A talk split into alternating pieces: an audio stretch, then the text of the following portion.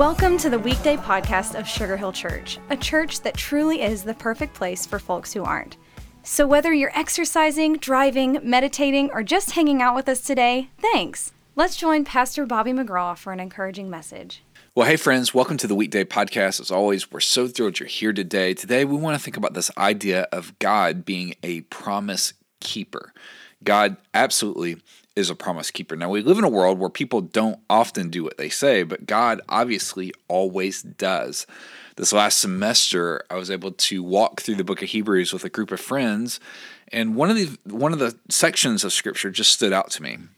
Listen to what it says in Hebrews 6, verses 18 and 19. It says, God has given both his promise and his oath.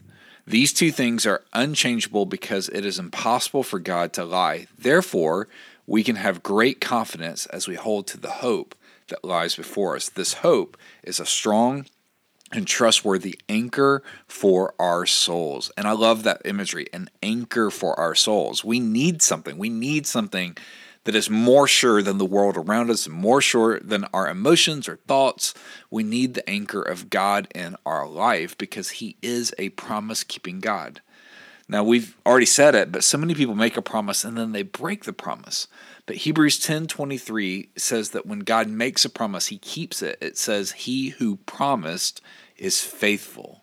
Now, in our day and age, does it matter to keep a promise? Does it matter that God is a God of integrity? Does it matter that He is faithful? Absolutely, it does. When life happens, when you end up at the ER, you end up in a car wreck, or you end up laid out, laid off from a job, those things absolutely do matter. And so I just want to encourage you if you are in one of those moments where you're wondering, what do you do when life happens to you? You have to choose. Am I going to choose faith or fear? Am I going to choose that God can do something through this or this is some random event? Am I going to choose to know a God who cares or a God who isn't there? We all get to choose. And so I want to encourage you today to choose to trust the promise of God.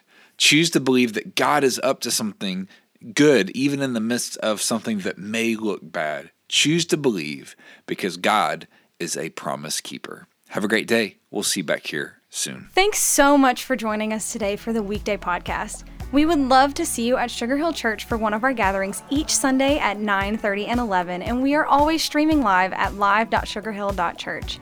Again, thank you for joining us today. Please share these weekday podcasts with friends and family by tapping the share button.